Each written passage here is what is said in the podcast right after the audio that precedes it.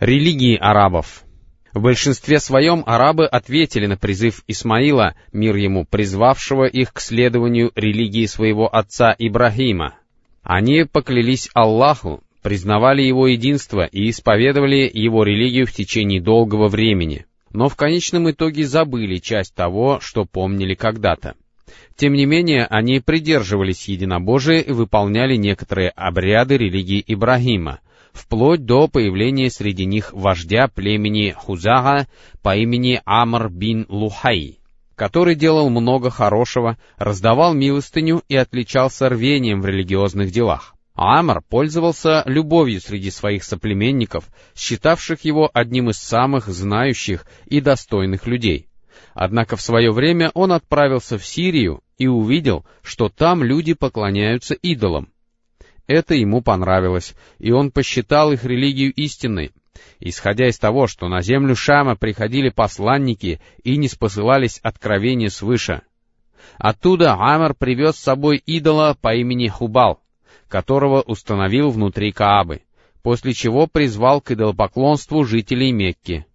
Они ответили на его призыв, и уже скоро их примеру последовали все жители Хиджаза, поскольку мекканцы являлись хранителями Каабы и жили на территории Харама. Один из древнейших идолов арабов, который носил имя Манат, находился в Аль-Мушалале, на берегу Красного моря, близ Кадида. Затем в Таифе стали поклоняться идолу Аль-Лат, а идолу Аль-Уззы в Вади Нахля. В эти три идола были главными, а потом на территории всего Хиджаза появилось множество других идолов.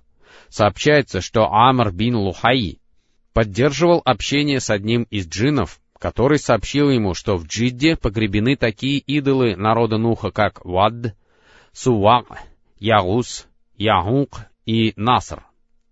Амр поехал туда, выкопал их из земли и доставил в Тихаму. Когда настал период хаджа, он распределил этих идолов между племенами, представители которых увезли их к себе. И со временем в каждом племени, а потом и в каждом доме появился какой-нибудь идол.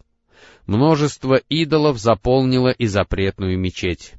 Когда же посланник Аллаха, салаллаху алейхи вассалям, завоевал Мекку, Каабу окружали 360 идолов, которых он начал скидывать с их мест — после чего по его приказу они были удалены из мечети и сожжены. Так многобожие и идолопоклонство легли в основу религии людей, живших в эпоху Джахилии, и утверждавших, что исповедуют религию Ибрагима. Они придерживались определенных традиций и выполняли обряды поклонения идолам, большая часть которых была изобретена Амром бин Лухаим. Люди считали, что все его нововведения были полезными и не внесли никаких изменений в религию Ибрагима. Поклонение арабов идолам характеризовалось ниже следующими чертами. Они проводили много времени у идолов, обращались к ним за помощью, называли по именам, молили их о спасении в трудных обстоятельствах и просили об удовлетворении своих желаний, будучи убежденными в том, что идолы способны ходатайствовать за них перед Аллахом и способствовать осуществлению того, чего они желали. Они совершали к идолам паломничество и совершали вокруг них обходы, выражая им свою покорность и кланяясь им до земли. Они старались умилостивить идолов, которым делали всевозможные подарки и приносили жертвы, называя их по именам — о двух видах таких жертвоприношений упоминается в Коране, где Аллах Всевышний говорит, «Вам запрещено употреблять в пищу то, что заколото на языческих жертвенниках». Аллах Всевышний также сказал, «И не ешьте того, над чем не было упомянуто имя Аллаха». Попытки задобрить идолов находили свое выражение в том, что люди по собственному усмотрению выделяли им часть своей еды, питья, урожая и скота. Удивительно, но часть из этого они выделяли и для Аллаха. При этом в силу разных причин они часто отдавали идолам то, что предназначалось Аллаху, но никогда не отдавали Аллаху того, что предназначалось идолам. Аллах Всевышний сказал — они предназначают для Аллаха часть созданного им урожая и скота и говорят, это Аллаху, по их утверждению, а это нашим сотоварищам, однако то, что предназначается их сотоварищам, не достигает Аллаха, а то, что предназначается Аллаху, приходит к их сотоварищам. Плохо же они судят. Один из способов приближения к идолам состоял в том, что многобожники давали обеты, выделять им часть урожая и скота. Аллах Всевышний сказал, «И они говорят, этот скот и посевы запретны, и никто не должен есть этого, кроме тех, кому мы пожелаем разрешить». Таковы их утверждения, и запрещается ездить верхом и возить грузы на некоторых животных, а над другими животными при заклании не поминают имени Аллаха, возводя на него ложь. Так они отдавали им по обету то, что именовалось Бахира, Саиба, Василя и Хами. Ибн Исхак пишет, Бахира — это дочь Саибы. Что же касается Саибы, то так называлась верблюдица, приносившая подряд десять детенышей, среди которых не было ни одного самца — после чего на нее садились верхом. Не разрешалось использовать ее шерсть, а молоком такой верблюдицы поили только гостей. Кроме того, у каждой верблюдицы, которую она рожала после этого, прокалывали ухо и отпускали свободно пастись вместе с ее матерью. Такая верблюдица именовалась Бахира. Наименование Василя получала такая овца, которая пять раз подряд рожала двойню если весь этот приплод состоял только из ярочек. В подобных случаях они говорили «она связала», по-арабски «кад васалят». Приплод, который такая овца приносила после этого, предназначался только для мужчин. Но если какой-нибудь ягненок умирал, то его ели и мужчины, и женщины. Наименование «хамин» получал такой верблюд, от которого подряд рождалось десять верблюдец, среди которых не было ни одного верблюжонка. На таком верблюде не ездили верхом, и шерстью его пользоваться не разрешалось. Использовали же его только в качестве производителя. Об этом Аллах Всевышний не спаслал следующий аят. Не устанавливал Аллах ничего относительно Бахиры, Сагибы, Васили или Хамина, а те, которые не веруют, измышляют на Аллаха ложь, и в большинстве своем они не разумеют.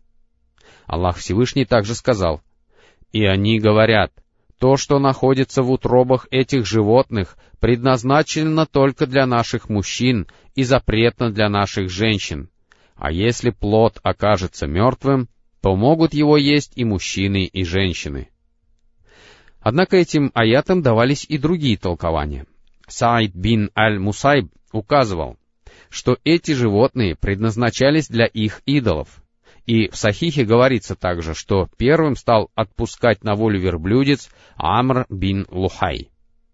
Все это арабы делали для своих идолов, считая, что они способны приближать к их к Аллаху и ходатайствовать за них, о чем Аллах Всевышний сказал. А те, которые наряду с ним избрали себе иных покровителей, говорят, мы поклоняемся им только ради того, чтобы они еще больше приблизили нас к Аллаху. Аллах Всевышний также сказал, Помимо Аллаха, они поклоняются тому, что не приносит им ни вреда, ни пользы, утверждая при этом, они являются нашими заступниками перед Аллахом. Кроме того, среди арабов было принято гадать по стрелам, точнее говоря, по специальным стрелам без оперения, которые были трех видов. На стрелах одного вида было написано либо «да», либо «нет», либо не было вообще никаких надписей.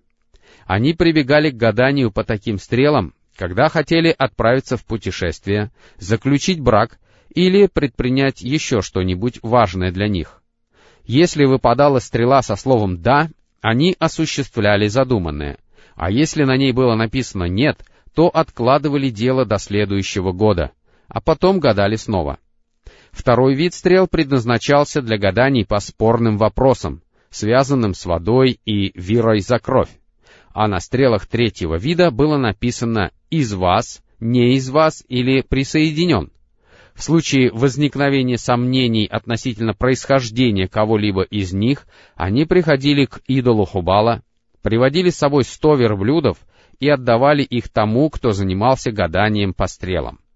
Если выпадала стрела с надписью «Из вас», считалось, что человек принадлежал к данному племени. Если на стреле было написано «Не из вас», по своему положению он приравнивался к союзнику, а если выпадала стрела с надписью «Присоединен», человек сохранял свое положение в племени, но считалось, что он ни с кем не связан ни узами родства, ни союзническими обязательствами. К этому была близка азартная игра Майсир и метание жребия по стрелам, что являлось разновидностью азартных игр. С помощью этих стрел они делили мясо забиваемых ими верблюдов. Кроме того, они верили в то, что говорили им прорицатели, гадатели и астрологи. Прорицателем, кахин, являлся человек, занимавшийся предсказанием будущего и утверждавший, что обладает знанием всевозможных тайн. Одни прорицатели утверждали, что им подчиняется джин, который сообщает им различные сведения. Другие заявляли, что благодаря дарованной им проницательности они способны постигать сокрытое, Третьи же претендовали на обладание способностью познания происходящего с помощью анализа всевозможных причин и предпосылок, о которых они узнавали от людей, задававших им вопросы, на основании чего ими делались выводы о том, что должно было произойти где-либо. В своих выводах такой человек, именовавшийся гадателем, опирался на знание о словах, действиях или состоянии того, кто обращался к нему с вопросами — Гадатели также утверждали, что могут узнать, где находятся украденные вещи, заблудившиеся животные и так далее. Что же касается астрологов, то они занимались наблюдением за небесными светилами, вычисляя их орбиты и время появления для того, чтобы благодаря этому узнавать о грядущих событиях. Вера в сообщения астрологов, по сути дела, является верой в небесные светила в целом частью которой была их вера в отдельные звезды и планеты. Вот почему они говорили «Нам был послан дождь благодаря какой-то планете». Кроме того, они верили в дурные предзнаменования. Так, например, они приносили птицу или приводили антилопу и пугали ее, и если после этого птица или животное бросалось направо, они осуществляли задуманное, считая, что это обещает им благо. Если же птица или животное летело или бросалось налево, люди отказывались от своих планов, считая это дурным знаком. И когда птица или животное встречались на их пути, они также усматривали в этом дурной знак. Сродни подобным верованиям было то, что для защиты от всего дурного они привязывали в определенных местах заячью лапку, и то, что они считали неблагоприятным некоторые дни и месяцы, и то, что они считали дурным предзнаменованием некоторых животных, места и женщин. Кроме того, они верили, что инфекция передается от одних людей к другим, а сова предвещает несчастье. А также считали, что убитый не находит себе покоя, пока за него не отомстят и что дух его вселяется в сову, которая летает по пустыням, повторяя «Я хочу пить» или «Напоите меня». А после того, как за убитого отомстят, он обретает покой. Арабы, жившие в эпоху Джахилии, верили во все это, но вместе с тем в чем-то продолжали придерживаться и религии Ибрагима, не отказываясь от нее окончательно. Так, они чтили Каабу и совершали обходы вокруг нее — совершали хадж и умру, стояли на Арафате, останавливались в Муздалифе и приносили жертвы, но при этом во все вносили какие-то новшества. Курайшиты говорили, «Мы являемся потомками Ибрагима, обитателями святилища, хозяевами Каабы и жителями Мекки, и никто из арабов не обладает такими правами и не занимает такого положения, как мы». Они называли себя ахмаситами, от Ахмас, истовый в вере. Говоря, мы не должны выходить за пределы харама, и они не стояли на Арафате и, соответственно, не покидали его, но приходили в Муздалифу и уходили оттуда. О них был неспослан аят, в котором сказано «Потом уходите оттуда, откуда ушли другие люди».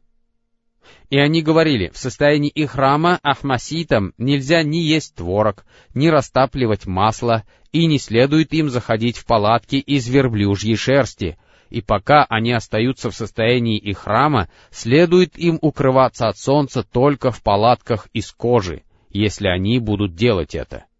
И они говорили также, живущим за пределами харама не следует употреблять в пищу то, что они приносят с собой в харам, приходя туда для совершения хаджа или умры. Кроме того, они велели паломникам, являвшимся в харам, совершать первый обход вокруг Каабы только в одеждах ахмаситов.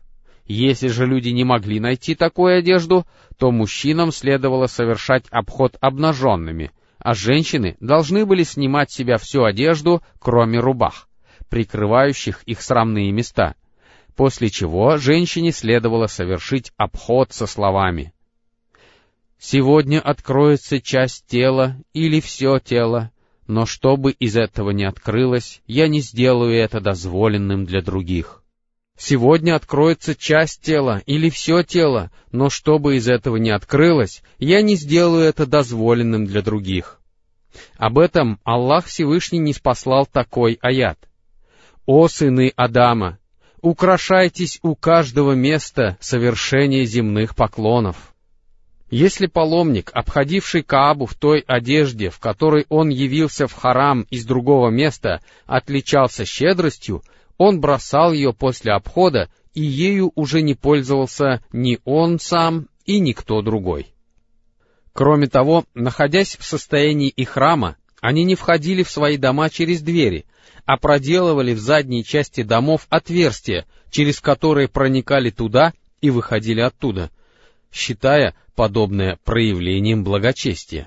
Это было запрещено в Коране, где говорится не в том благочестие, чтобы входили вы в свои дома сзади, но благочестив тот, кто отличается богобоязненностью. Входите же в дома через двери их и бойтесь Аллаха, чтобы вы преуспели.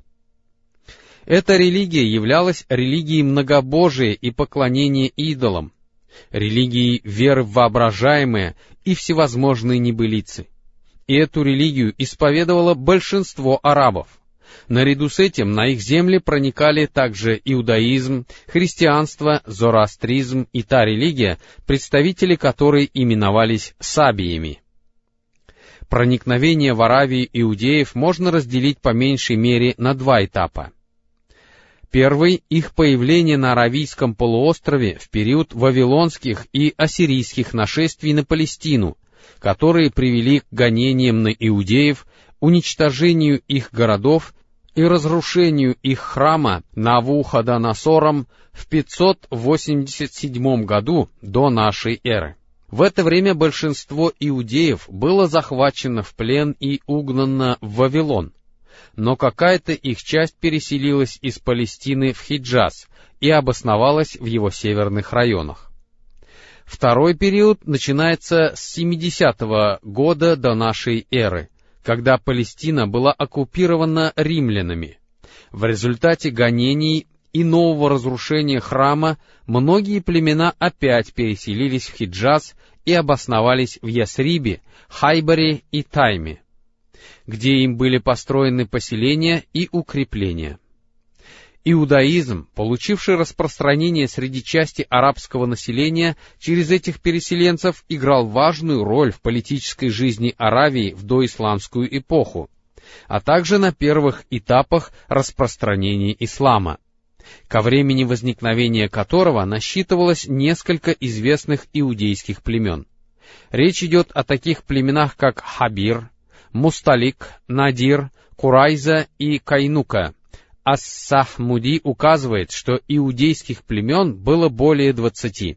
В Йемен иудаизм проник и получил широкое распространение благодаря правителю по имени Асад Абу Карб, который пошел войной на Ясриб, принял там эту религию и привез с собой в Йемен двух раввинов из племени Бану Курайза. После смерти Асада его сын Юсуф Зунавас ставший правителем, начал наступление против христиан Наджрана и призвал их принять иудаизм. Когда же они отказались от этого, по его приказу вырыли ров, развели в нем огонь и сожгли там всех, не делая различий между мужчинами и женщинами, малыми и старыми. По некоторым сообщениям, количество жертв составило от 20 до 40 тысяч человек. Эти события, о которых упоминается в 85-й суре Корана «Знаки зодиака», имели место в октябре 523 года. Христианство проникло в Аравию вместе с эфиопскими и римскими завоевателями. В первый раз эфиопы оккупировали Йемен в 340 году и оставались там до 378 -го. В этот период на территории Йемена начала осуществляться христианская миссионерская деятельность. Примерно в это время в Наджране появился подвижник по имени Фимеон, о котором сообщается, что мольбы его принимались и что он творил чудеса. Он призвал жителей Наджрана принять христианство, и искренность его поклонения побудила их ответить на его призыв.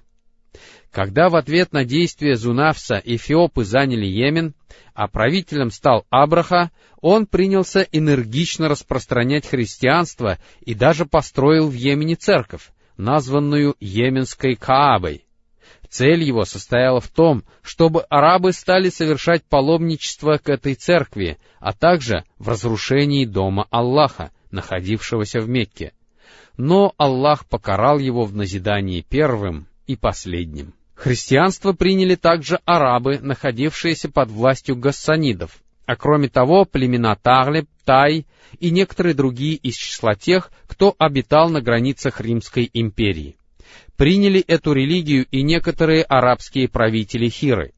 Зороастризм распространился в основном среди арабов, живших на границах с Ираном, а также среди арабов Ирака, Бахрейна, Аль-Ахсы, Хаджара и районов, прилегающих к Персидскому заливу. В период оккупации Йемена Ираном эту религию стали исповедовать также и некоторые йеменцы. Что же касается религии сабиев, то раскопки в различных районах Ирака показывают, что ее исповедовали халдеи, народ Ибрагима, а в древние времена и многие жители Шама и Йемена. С появлением таких новых религий, как иудаизм и христианство, эта религия стала приходить в упадок, но некоторые ее приверженцы все еще встречались среди зороастрийцев или жили по соседству с ними в Ираке и на побережье Персидского залива. Положение в сфере религии Такие религии исповедовали арабы незадолго до возникновения ислама, и все они находились в состоянии упадка. Многобожники, утверждавшие, что они придерживаются религии Ибрагима, были весьма далеки от соблюдения велений и запретов этой религии, не придерживались ее нравственных принципов и погрязли в грехах. Постепенно среди них распространились всевозможные суеверия, что вообще характерно для идолопоклонников и это оказало огромное влияние на их социальную, политическую и религиозную жизнь. Иудеи придерживались установлений своей религии только внешне, что было неразрывно связано с их стремлением к полновластию и богатству. Христианство превратилось в трудную для понимания разновидность язычества, в котором странным образом смешивались божественное и человеческое — эта религия не оказала серьезного воздействия на души исповедовавших ее арабов в силу того, что ее установления были слишком далеки от привычного им образа жизни, отказаться от которого они были не в состоянии. Положение людей, которые исповедовали иные религии, получившие распространение среди арабов, было подобно положению многобожников, а их верования, привычки и традиции во многом совпадали друг с другом.